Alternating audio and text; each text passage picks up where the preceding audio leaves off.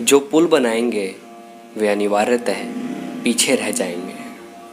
पार हो जाएँगी सेनाएँ, मारे जाएँगे रावण, जयी होंगे राम, जो निर्माता रहे, इतिहास में बंदर कहलाएँगे। और ऐसा नहीं है कि श्री राम सेतु के निर्माता ही पीछे रहे।